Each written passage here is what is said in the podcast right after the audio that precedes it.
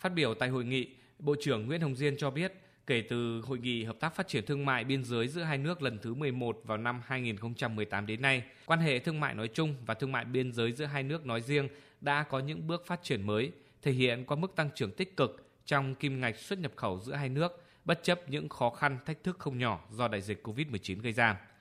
Năm 2021, kim ngạch thương mại hai chiều đạt 1,3 tỷ đô la Mỹ, tăng hơn 33,3% so với năm 2020, vượt rất xa chỉ tiêu mà lãnh đạo cấp cao hai nước đề ra cho ngành công thương hai nước. Trong đó kim ngạch nhập khẩu của Việt Nam từ Lào đạt gần 780 triệu đô la Mỹ, tăng tới 70% so với năm 2020. Đây là mức tăng trưởng cực kỳ ấn tượng, không những so với thương mại Việt Nam, Lào trong những năm trước đây mà còn so với cả tăng trưởng kim ngạch thương mại giữa Việt Nam và nhiều nước khác trong khu vực.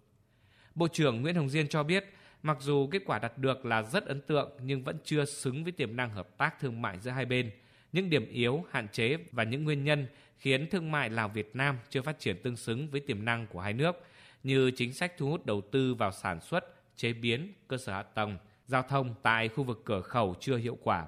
Việc phát triển cơ sở hạ tầng, nhất là xây dựng các tuyến đường kết nối tới cửa khẩu, tuyến đường liên huyện tại một số khu vực còn chậm và chưa tương xứng với nhau. Bộ trưởng Nguyễn Hồng Diên nhấn mạnh. Kinh nghiệm ờ, thực tiễn cho thấy rằng là giao thông mà phát triển đến đâu thì kinh tế, xã hội sẽ phát triển tới đó.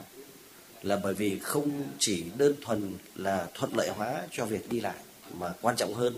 là phát triển giao thông, thì cũng đồng thời chúng ta phát triển hành lang kinh tế, mở ra những không gian phát triển mới để có thể hình thành được các khu công nghiệp, khu thương mại dịch vụ và có thể xây dựng được những khu đô thị, khu dân cư mới. À, thì vừa là giải quyết vấn đề kinh tế vừa giải quyết vấn đề an ninh quốc phòng